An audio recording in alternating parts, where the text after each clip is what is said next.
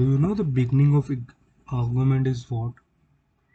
When you reply someone to things which opposite person hates and they do- don't want to listen from your side. Basically, just be silent, don't revert, keep in your head or start journaling, write it down.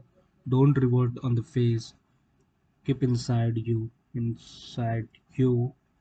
Because when you say that's the beginning of the argument, thank you for listening.